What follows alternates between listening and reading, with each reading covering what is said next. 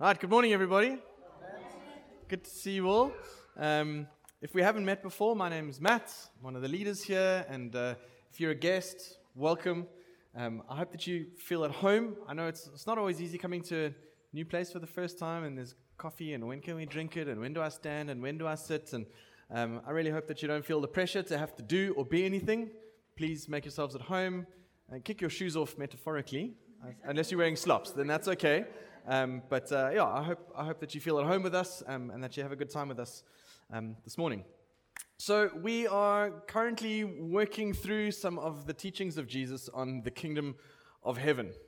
Um, and, and as we do that, I think you might notice that Jesus doesn't give a nice, simple little definition, right? Right. In a nutshell, the kingdom of heaven is boom, and therefore this is what we should do, and it's just it's nice and straightforward. And, and I think there's good reason for this. I think the kingdom of heaven is exceedingly profound. I think it's multifaceted. There's so much to it. And in fact, there's nothing on earth like the kingdom of heaven.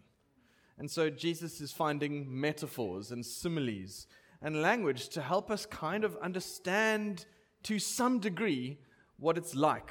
And so today, I hope that you are not expecting to, like, right, I'm, I'm, I'm going to understand. This is what the kingdom of heaven is. We're, I'm not, I'm not going to give you a nice little definition.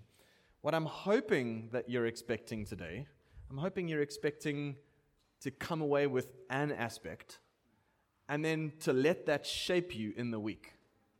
Surely that's what we should be doing. As we, as we read God's word, we're like, okay, I'm reading this for the purpose of it changing something in me, not just ticking a box. So I went Sunday church and had a nice lunch afterwards and, and tick. Then we're wasting our time.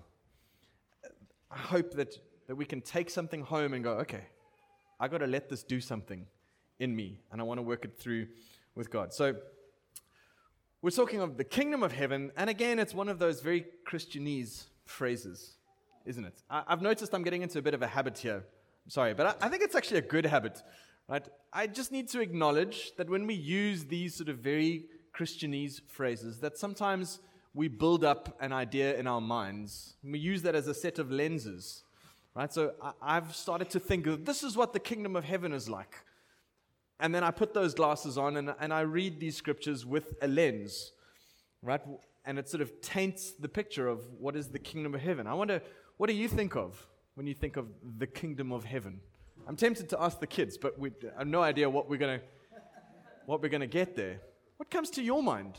I, I know for me, I, I'm a visual thinker. So it's, it's funny. When I think of the kingdom of heaven, I have quite a strong visual picture. There's a white horse and there's a king riding the horse, this cloak and a big yellow golden crown kind of thing, very, very kingly.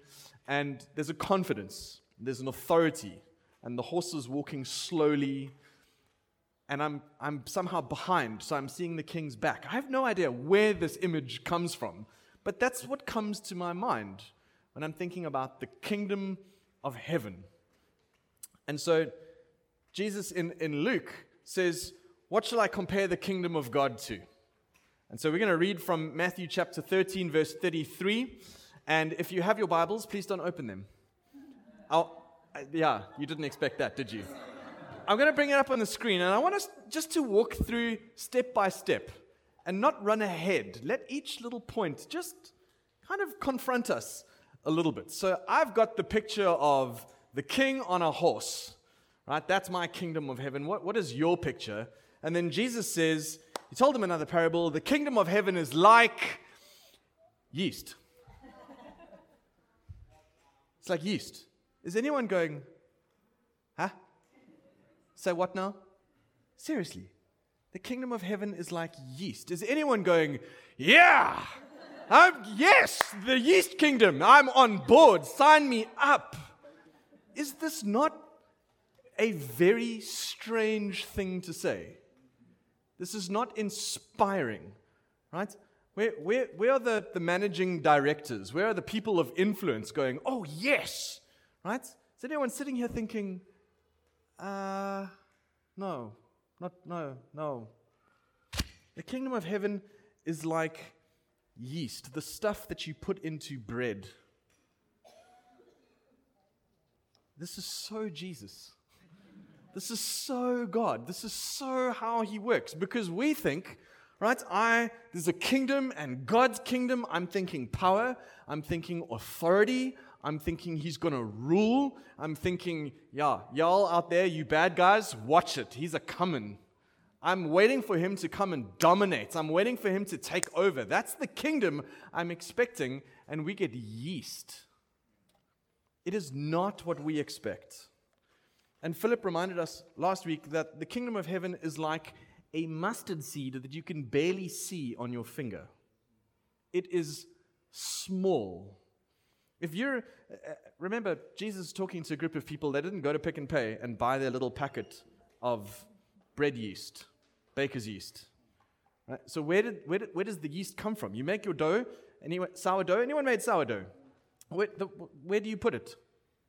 In a jar, and you, and you wait for the spores in the air that you can't see to sort of land on it. And, and it takes a lot of time until something starts to happen.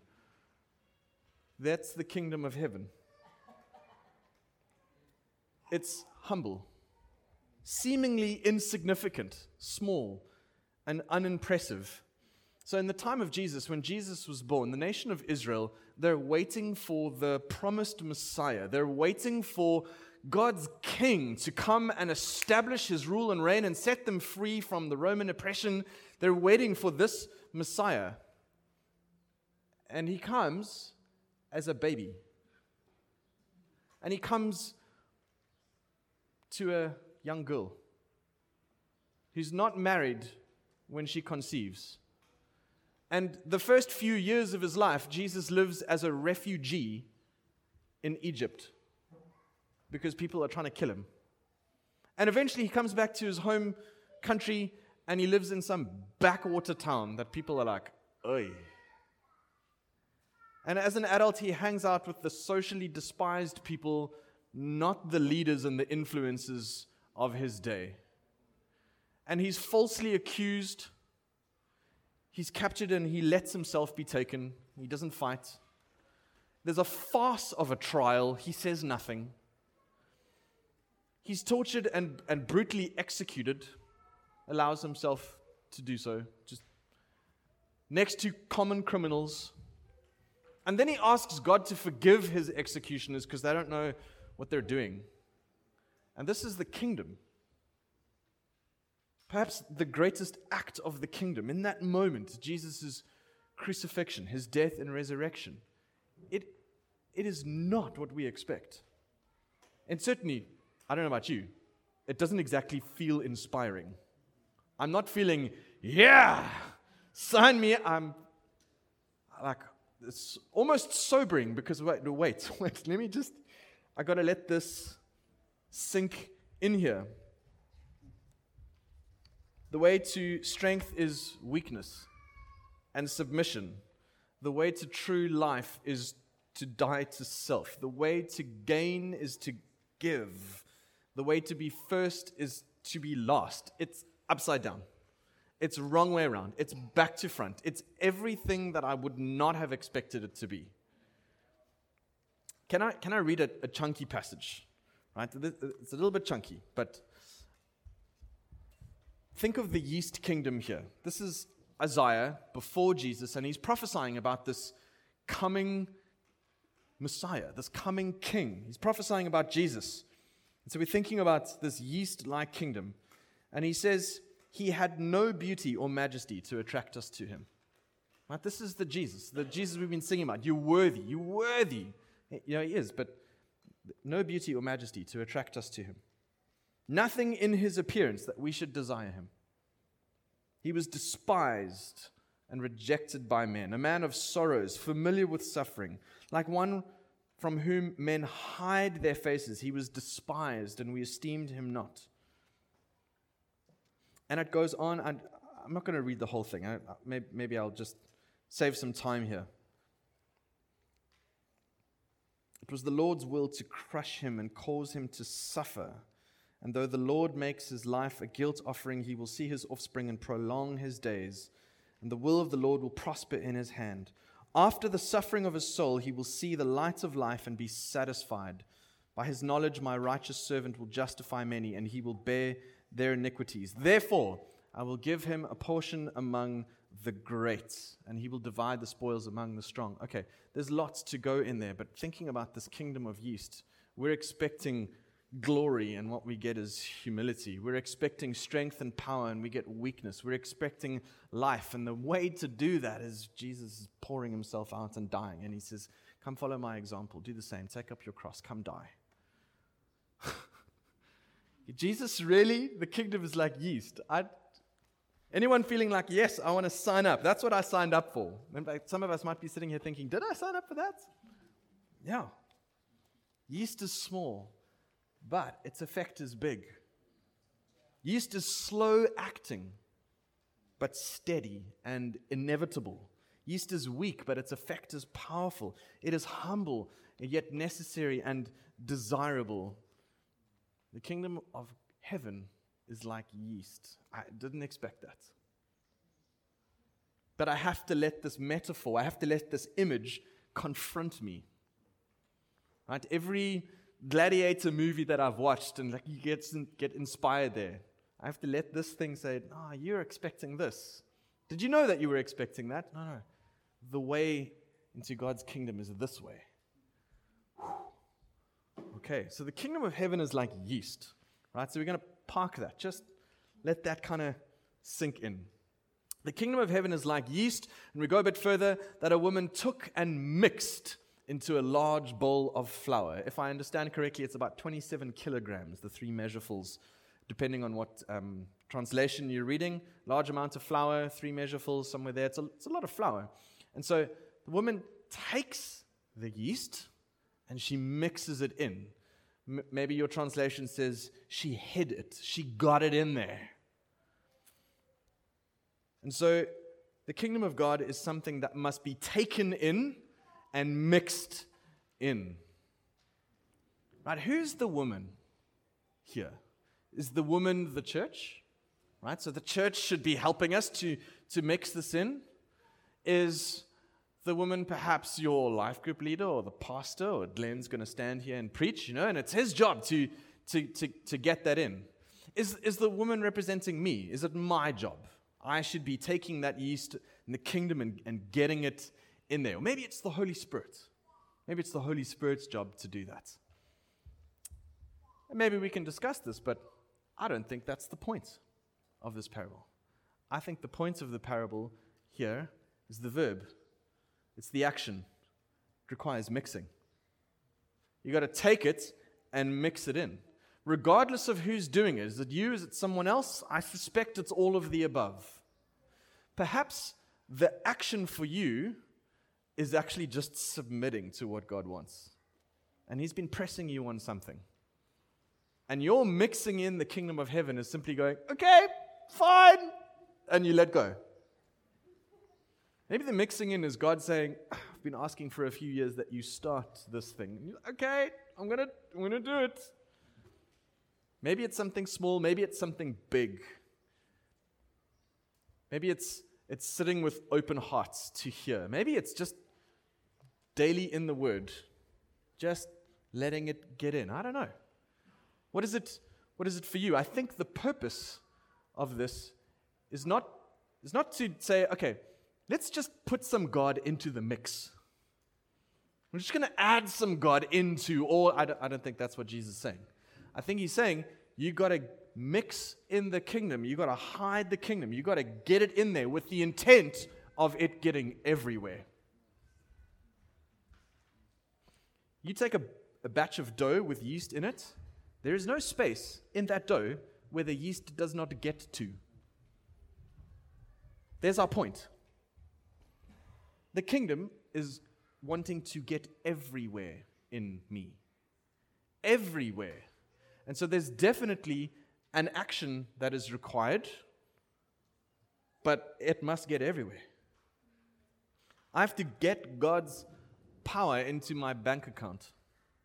No, no, hang on, hang on, hang on.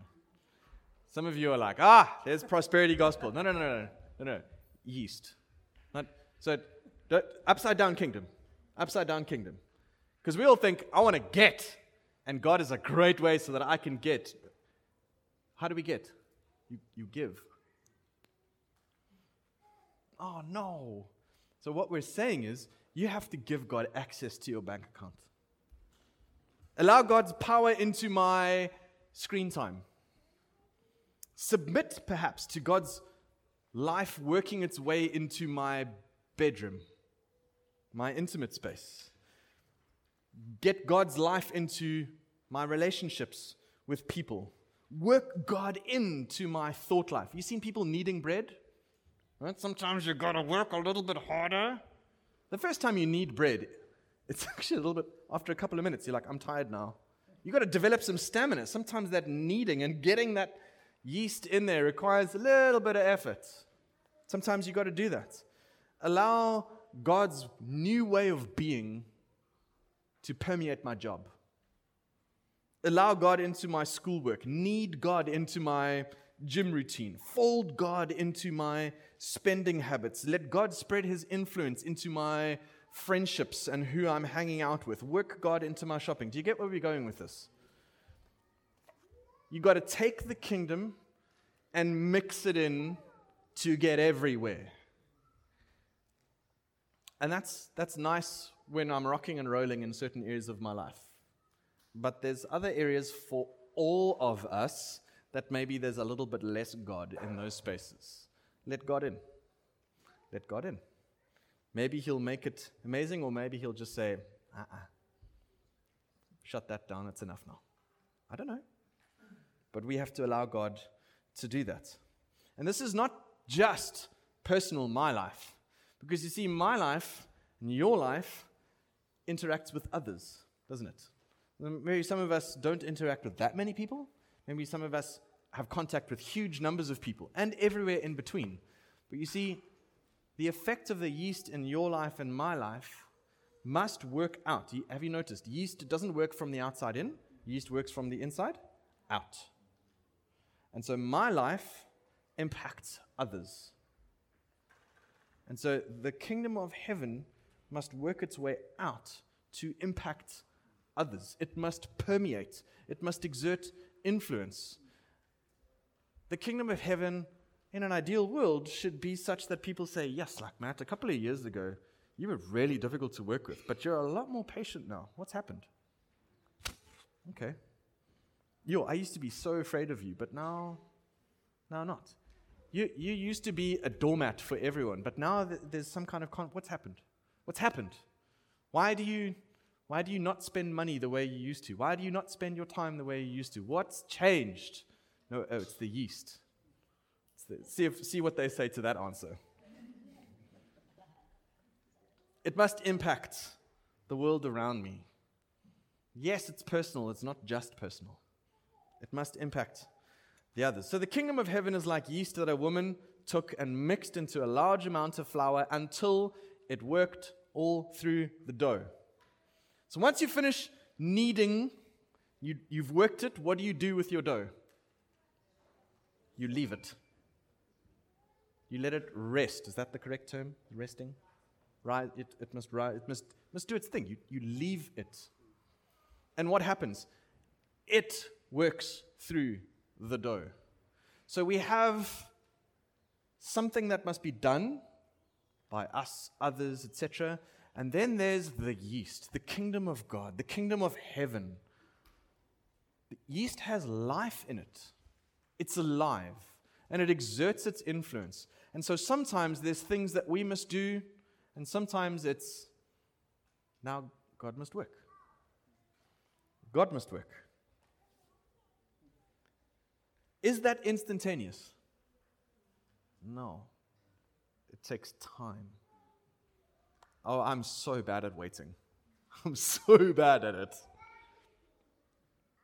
And God says, Yeah, yeah, I'm busy. And He doesn't tell you, it's going to take 20 years. Because I think we'd tap out.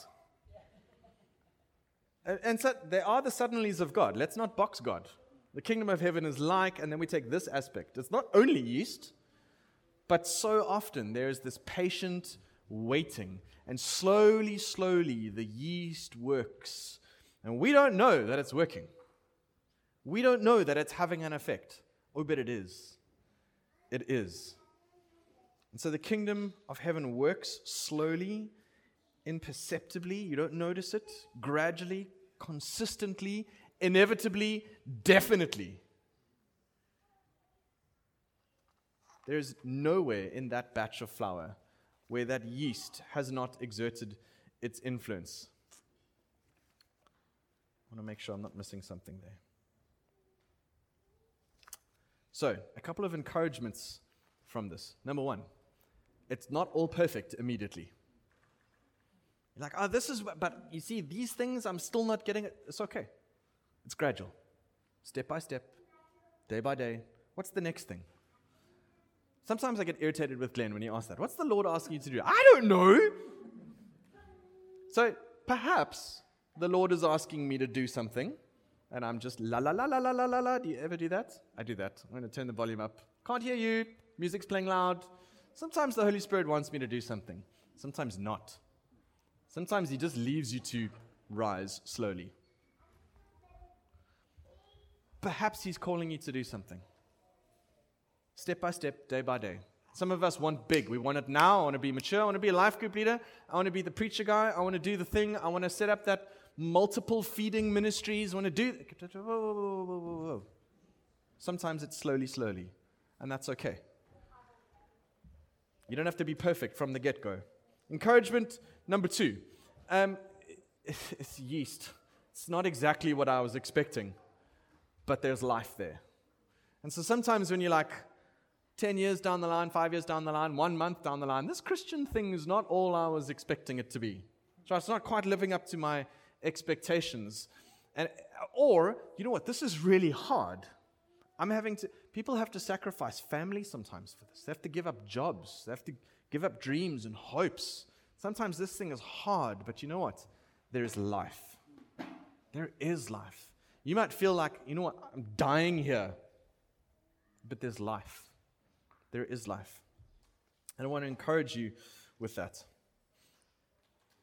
Encouragement number three God hasn't forgotten you, He's just letting you rise.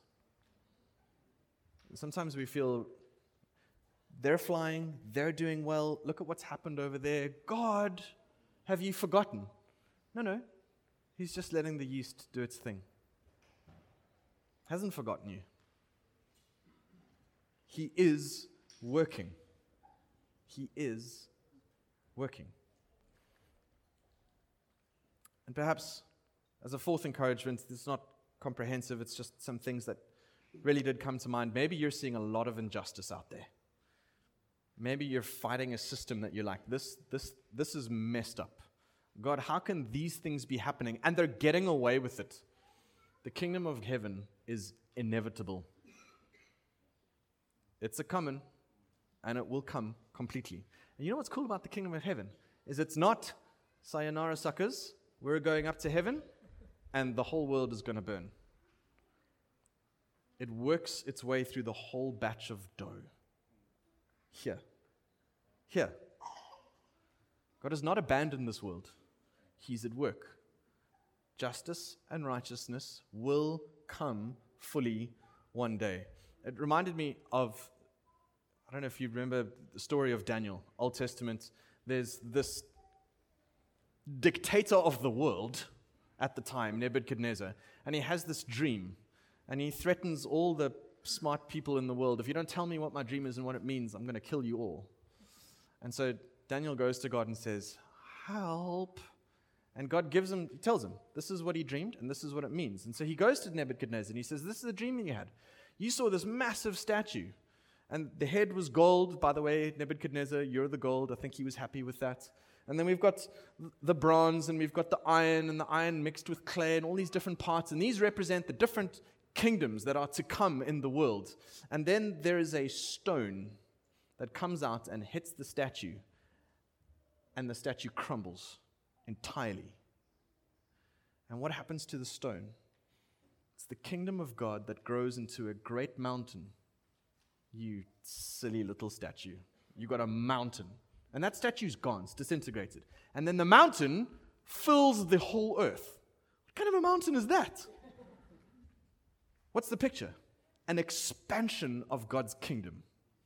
And you silly little kingdoms of the world, the four biggest kingdoms that are to be seen on the planet, we've got mountains filling the whole earth. That's God's kingdom. What are you doing? It's coming, it's inevitable. A few weeks ago, we, we read from uh, Isaiah chapter 9 For to us a child is born, to us a son is given, and the government shall be upon his shoulder, and his name shall be called Wonderful Counselor, Mighty God, Everlasting Father, Prince of Peace. Who's this child that's to be born? Who's that? It's Jesus. Of the increase of his government and of his peace, there will be no end. You see this, this picture, this expansion, all the time bigger, bigger, bigger. And throughout history, surely there have been people who love God who are saying, God, where's your kingdom? It's patience. It's coming. It will be complete. It will be entire, inevitable, full, utter. Mike, the, the late Michael Eaton, he writes a commentary and he's, and he's commenting on um, this parable. He says, that the kingdom of God will indeed fill the earth is the main point of the third and fourth parables. So we've got the kingdom of heaven is like a mustard seed, the kingdom of heaven is like yeast. And he says the main point of these parables is to say that the kingdom of God will fill the earth. It is like a grain of mustard seed, but when it is grown, it is larger than all the other plants. Although the kingdom of God is not violent or military, it will nevertheless make progress. Eventually, the whole earth will be affected by God's royal power. In the third millennium, so the last 2,000 years, and now we're into the 21st century of world history, we can see just how much this has already been fulfilled. The influence of the Lord Jesus Christ is no longer confined to little Galilee, right, his hometown. It's spread right across the world, and the kingdom will grow yet more! Exclamation mark. I love that. It will be like leaven, like yeast that a woman took and hid in three measures of flour till it was all leavened. A little bit of sourdough is used when making bread. Eventually, it affects the whole loaf of bread. In the same way, the kingdom of God was introduced into our world in the coming of the Lord Jesus Christ. But the little yeast will eventually affect the whole world, even before the end of the age. And for some of us, if you're feeling discouraged and you're like, man, this world is messed up, the politics, the news got very depressing for me. I stopped reading it for a while. It's like, this is too much for me. Hold on, hold on. The kingdom of heaven is like yeast that will spread everywhere. The stone that will grow into a great mountain and fill the whole world. God is at work, friends. He is at work. It's inevitable, but it's not in the way that we would expect. The kingdom of heaven is like yeast of all things.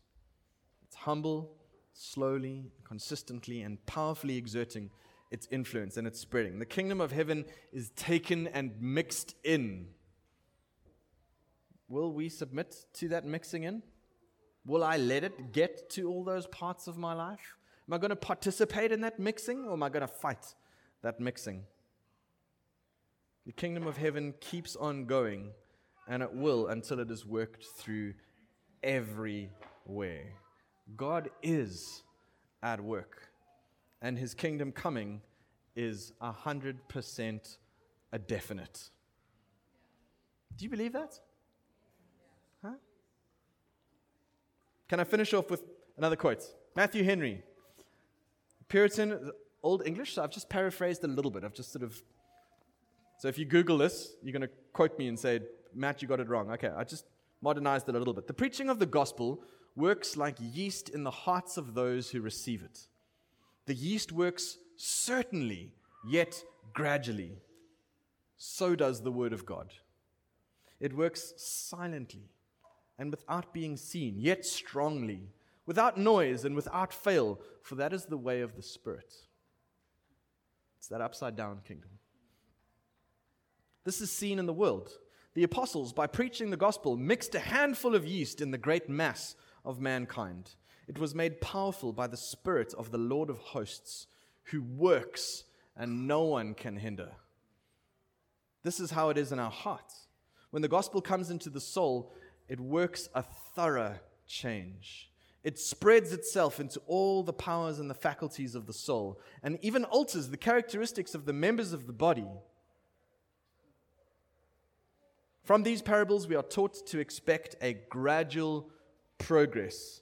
Therefore, let us inquire. Thank you, Matthew. That's a great point. Let us inquire Are we growing in grace and in holy principle and habits? So I leave you with some questions. We'll leave this up on the screen. Let us inquire some thoughts. Why do you think Jesus taught this parable? I've got three questions for you. Question number one Why do you think Jesus taught this parable? It's one, one verse, it's like shortest parable. If, if this was not in the Gospels, would we be missing something? Rhetorical question. The answer is yes. There's definitely something Jesus wants us to get here. What do you think? Question number two What do you think Jesus wants us to do with this parable? Question number three What are you going to do with this parable? Why do you think Jesus taught this? What do you think he wants us to do with this? What are you going to do with this parable? What I'd like to do, I, I mean, it's, it's yeast. I'm sorry, we're going to need this a little bit. We're going to work this in. It just feels wrong to say, let's pray and call it a day. I'm going to give us five minutes. And I'd, I'd like us to take the opportunity, excuse the metaphor, we're just going to knead this in a little bit. We're going to work this in a little bit. If you're the type of person who likes to think by myself, leave me alone, you have five minutes to just process this. If you need people to verbalize and to discuss, and that's going to be helpful, I invite you to do that. If you are the type of person who uh, just doesn't like to say no, and someone says, hey, come join our group, and you want to be alone, please say, I'd like to think this through by myself. I don't want to put pressure on anyone. If you're a guest, I'm sorry. I know this is weird. Um, but I, I, I want this to be meaningful. I want this to be real for us. So please don't feel pressure to join any group. Let's give it five minutes. We've got three questions. Perhaps there's something else. Maybe the Holy Spirit's pressing something on you. Maybe you're sitting there thinking, I don't know what just happened. what is going on?